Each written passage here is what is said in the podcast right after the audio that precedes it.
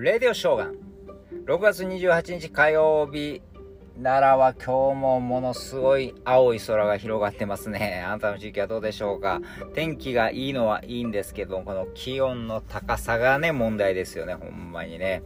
えー、昨日も、えー、電力の逼迫のね、えーえー、注意報が出てましたけども、今日も同じような感じですんでですね、まあなんとかまあエアコンをうまく使いながら、え、乗り切りたいなと思います。そうそう、昨日エアコンの掃除しましたよ、フィルターのね。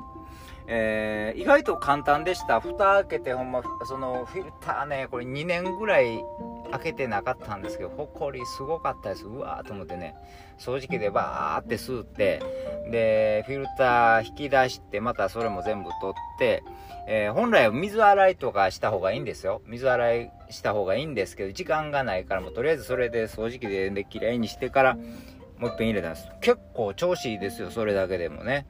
うん。水洗、時間があればね、水洗いしたらいいんですけど、水洗いしてからこれ乾かすのが時間またかかるしね、これね。うん、これか、中途半端に乾かん間にも、あの、エアコンに突っ込んだら、あの、風で乾くよ、ってやったら、そこでカビ生える。うん。それでもう、ダメになったりとか、あの、結構、カビがね、中にも生えたりすることがあるんで、もうそれやったらもう時間がない場合はほこり取るだけの方がええっていう感じですね。えー、皆さんも、えー、いっぺんやってみると、ほんますぐ終わりますから。はい。えー、そしてですね、えー、今日はですね、大器晩成というかですね、えー、あの、あの皆さんが知っている、ケンタッキーフライドチキン。あの、カーネル・サンダースはケンタッキーフライドチキン65歳で始めたんですよね。知らんかったわと思ってね。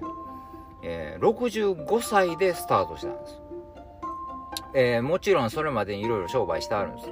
えー、10代で家を飛び出してからですね、ね、いろんな仕事を転々と転々と、えー、機関車の灰の拾いからですね、まあ、タイヤのセールスからいろんな職を転々として、えー、失敗したり成功したり失敗したり成功したりしながらガソリンスタンドもやってですね、まあ流行ってたんやけど、またこれが世界の、世界的な不況でですね、倒産したり、まあいろいろね、それでもまた、えー、やって、えー、うまいこといくんかなと思ったらもう、えー、まあ、第二次世界大戦とかいろんなもんがあったりして、えー、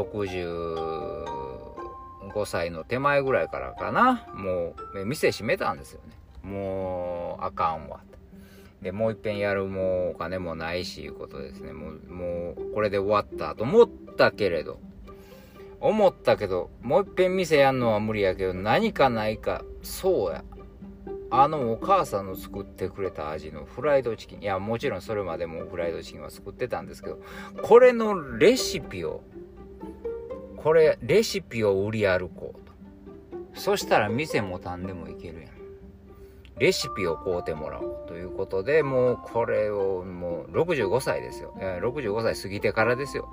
70手前でですね、もう営業しまくった。営業してそこで実演販売 実演販売じゃないけどフライドチキン作ってどうですか？美味しいでしょう？言うてんでこのレシピをで商売しませんか？言うてですね1000件以上断られた言ってましたよ。70のおっちゃんがもうおじいちゃんがもうまだ頑張ってるんですよ。ね。当時の70でも90歳まで生きあるんですけどね。それを思うとですね、もう今ね、30、40ぐらいで、えー、あ、もうあかんわって言ったか、30、40、50ぐらいでですね、もうあかんわとか、いや、成功したからもう、とか、何があるかわからないんですよ。うん。最後までやり続けてたら何かがつかめる。かもよいうことでですね。これ調べるといろんな人が結構大器晩成ですね。えー、チキンラーメン、カップヌードル、世界のね、日清の安藤桃福さんは48歳でチキンラーメン発明して、カップヌードルは61歳で、ね、発売した、発明したわけですよ。で、リンカーンも52歳で大統領でしょ。で、夏目漱石。この人もですね、我が輩は猫である38歳で書いて、40歳で小説家として生きていくことになったんですね。うん。結構みんな、あのー、若く成功してるわけではないです。えー、マクドナルドのレイクロックも50歳からですからね。だからまだまだみんなチャンスはいっぱいあります。そして、えー、どんどんどんどんやっていくうちに、えー、何かが見つかるかもしれない。えー、やり続けていきましょう。探し続けて、えー、やっていけば、えきっと成功する。かもよ。もしそれが何かうまくいかなくてもチャレンジしたことはネタになります濃い人生になると